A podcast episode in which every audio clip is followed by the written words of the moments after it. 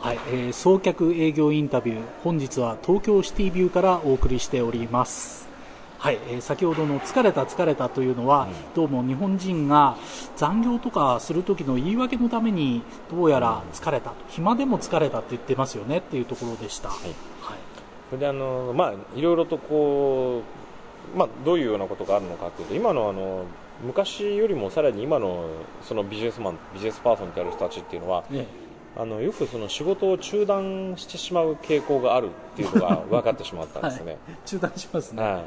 い、でそれはあのだいたい約じゅういっぷんごとに携帯が鳴ったり、あ、じゅういっぷんごとなんですか。そうなんですね。メールが来たり、うんうん、そういうような形で邪魔をされてしまうと。うん、でさらにこう人間はその集中力を高めるためにというか集中するために必要なのはだいたい平均でにじゅうごふんかかるんですね。にじゅうごふんかかるんですか。はい、でその始めてからさらにそのごふんかんというのは実はと仕事量はほぼゼロなんですね。あ、はい、集中するまでのエンジンが回り出す時間がごふんかかる。そうなんです。でそこで回り出してゆっくり温まってくるはずなんですけど、にじゅうごふん経ってピークになるはずなんですけど、そこにたどり着くろ、その要はゼロから予約ゼロてんいくつになったところから、うん、ろっぷんごにはまた携帯がブルブルブルっと震えたりメールが来たりして中断させられるわけなんです。なるほど。でそうするとマックスでどこかでその集中して仕事をすることができれば、どれぐらいの時間で仕事を終わらせることができるかっていうと、だいたい約いちじかんにじゅっぷんぐらいなんですね。おー、じゃあいちじかんにじゅっぷん実質的に集中する時間があれば、はい、いちにち働かなくてもいいということです。そういうことなんですね。極論すると、はい、ただもちろんその中にはその会議で、まあ、会議の時間というのもほとんど無駄な時間が多いんですけれども。あ、そうなんですか。会議、そうなんですね。どの会社も会議すごくやってますが、無駄が多いですね。無駄ですか。会議っていうのは何の場なのかっていうのをなんか取り違えているところがあるような気がしてならんですね。うん、か会議を取り違えていると言いますと、はい、会議っていうのはどういう場なのかっていうと、その物事を決定する場だと思ってるんですよね。おー。ところがなんかその、その要するに会議をする事前にいろんなその話し合いだとか根回しだとか、うん、そういったのをしてないといけないにもかかわらず、うんうんうん、会議の場になって初めてそういうところから始まったりするわけですね。確かに資料を先にこう渡しておいて、うん、見てねって言っとけばいいのに、うん、はい、会議が始まってから初めて資料を読み出すとかありますよね。はい、ありますね。それはどれぐらい時間の無駄かっていうと、本当にバカバカしいぐらいの時間の無駄ですよね。うん、で昔の人たちっていうのは今ほどその携帯が鳴るわけでもなかったし、うん、メールがあったわけでもないし、携帯自体がなかったですからね。そうですね。もちろんメールもなかったわけですね。うん、でそうするとその、まあ、結局時々そのかかってくる電話だとか、うん、あとはテレックスだとか、うん、そういったものが来て初めてそのあとはね、えー、隣の人がどういうふうな状況で話しかけてきたりだとか、うんうん、上司が突然呼び出したりだとか、そういうようなことが、あのーまあ、今ほど頻繁じゃなかったんで。なかったですもんね。ということはどういうことかというと、今の人たちよりも集中する時間はあったはずなんです。なるほど。じゃあ現代の方が集中する時間がない。そうなんです。一見便利そうに見えるものによって。そうなんです。なるほど。うん、じゃあやっぱり仕事のルールを変えなきゃいけないのに、はい、昔のルールのままずるずる来てるっていうところも問題であると。そうですね。ありますね。なるほど。こういうそのところをもしなんかそのいろんな方法、例えば時間管理を使って自分たちがうまくその集中する時間を作って、で時間をものすごく節約できることができれば残業なんかする必要もないし。そうですよね。でその余った時間に例えばじゃあ家族と過ごす時間を増やしてあげたりだとか、お客さんと一緒に遊びに行く時間があったり、友人と一緒に、えー、食事をしに行く時間があったりだとか、うん、そういうような時間を取ることができたらもっと世の中ってハッピーになりますよね。ハッピーになりますよね。ですのでそういうようなことを何とかして自分たちが教えたりだとか作り出したりするお手伝いができればな、うん、なるほど。でそこでもやはりその自分としていろんな人を助けていきたい。助けられますよね。そうするとね。でそういうことでやはりそういったことをその全部、うん、あのできる限りやっていきたいと、うんうん、でそれで、まあ、自分はただの助けマンじゃ面白くないから、うん、スーパーお助けマンとしてですね、これから世の中を変えていく、本当に世の中をもっと明るくしてあげる、うん、ストレスが少しでも少なくなればいい、そういうようなことを考えているわけだ。なるほど。はい、あとはその実質上お助けしていることっていうと、あのいろんなその災害現場だとかですね、はい、えー、そういうところに行ってえーまあ、救助活動のボランティアをしたりとかですね、うんうん、えー、例えばにねんまえのごがつにえーまあ、ハリケーンナルギスっていうのがミャンマーを襲いました、はい、あミャンマーを襲いましたね、はい、でにじゅうよんまんにんぐらいの人が死ん亡くなられたんですけども、うんはいでまあ、そこで私は実際にあのまだ外国人がほとんど入ってない状況の場所に実際にあの医薬品だとか毛布だとかテントだとか食料を持って行っちゃうわけですね、うん、現地に、現地にミャンマーまで行かれたんですね、はい、行きましたで、まあ、本当にその惨状たるやひどいもので、うんいまだにその復興が全然進んでないという状況で、はい、これはまあなんとかしなきゃいけないと、うん、でそこを考えてた時にそうだ私はお助けマンなんだから頑張んなきゃとでこれはそのやってる作業っていうのはでもまたその最初はちょっともう想像してた以上の惨状を目にしてしまうんで、えー、これはあの本当に自分が一体何なのかって分からなくなるぐらい、うん、ものすごいストレスとあの、うん、辛さとかっていうのにはやられちゃったはやられちゃったってのは事実なんですけども、うん、ただここでやはり考えたのは、うん、ここで一つ家が治れば何人の人が喜ぶなるほどここでお寺が一つ治れば、治れば何百人かの人たちが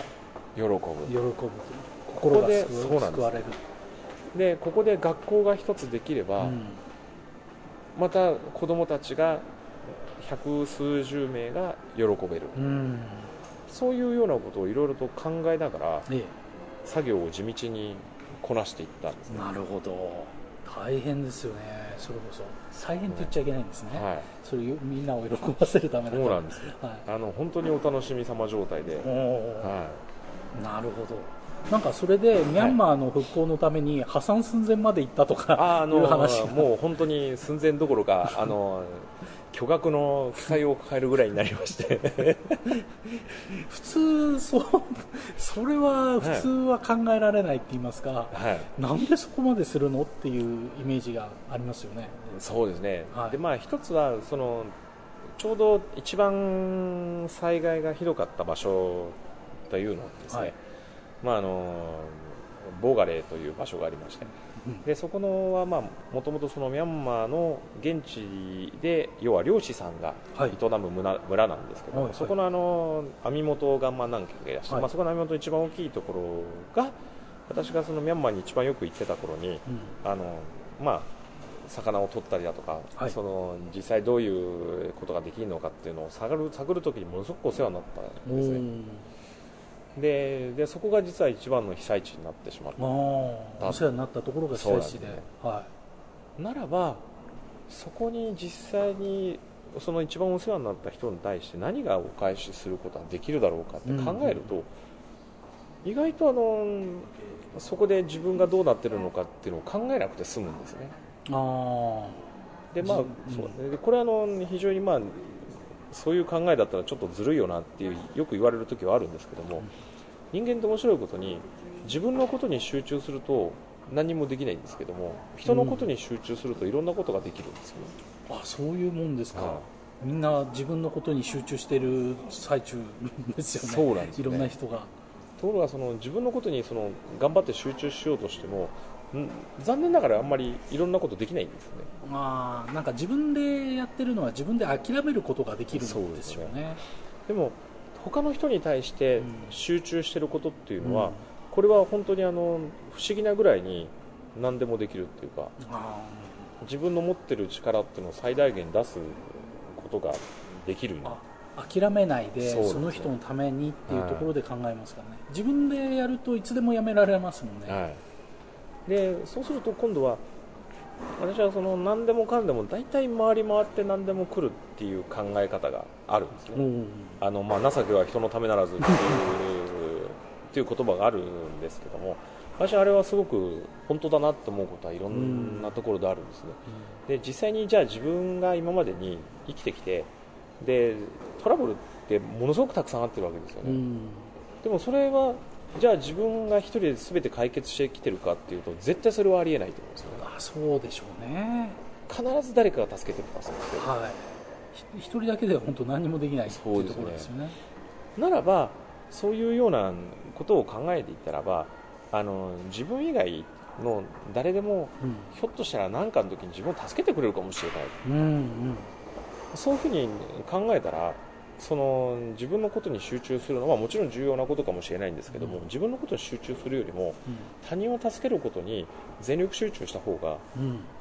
実はもっとたくさんのことができるんじゃないのかなと。あ、そうでしょうね、うん、自分だと自分一人しか助けられないけど、ね、他の人だったら何人でもそうなんで、ね、うん、時間と労力の許す限り助けられますよね、はい、でそれが本当にやってる時にあの楽しいことだと、うん、ハッピーだっていう風にやりながらやっていけばこれはそういうその、まあ、考え方が少しでも広がれば、うん、世の中ってなんかすごく素敵になると思いません？素敵になりますよね、はい、なるほど。だそういうことを少しでも広げることができたら、あ、自分のミッションって達成できるのかもしれないなっていうふうに考えるわけなんですね、はいはい、うん、ありがとうございます、えー、送客営業インタビュー、本日は東京シティビューから青山墓地などを見ながらち ょ, ちょうど暮れなずんできてるところですね、えー、収録をしております、はい。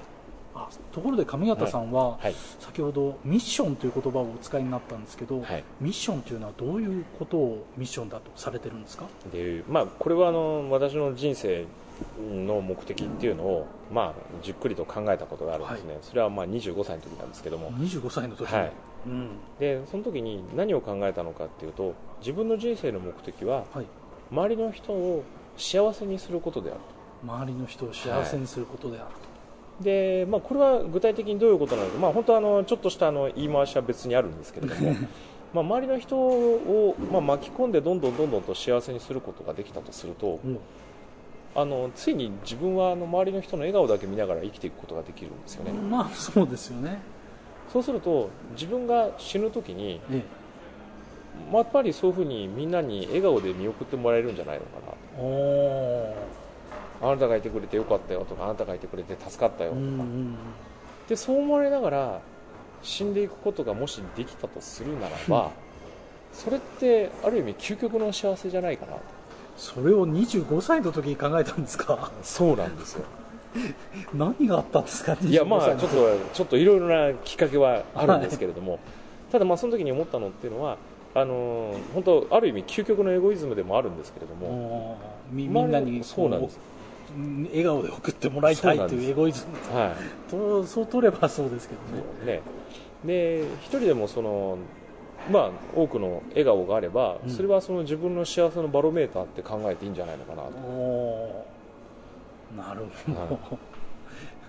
じゃあ幸せのバロメーターがなくなった時にどれだけ笑顔にできるかという、はい、そういうことなんですね。すごい壮大なものですね。そうなんですね。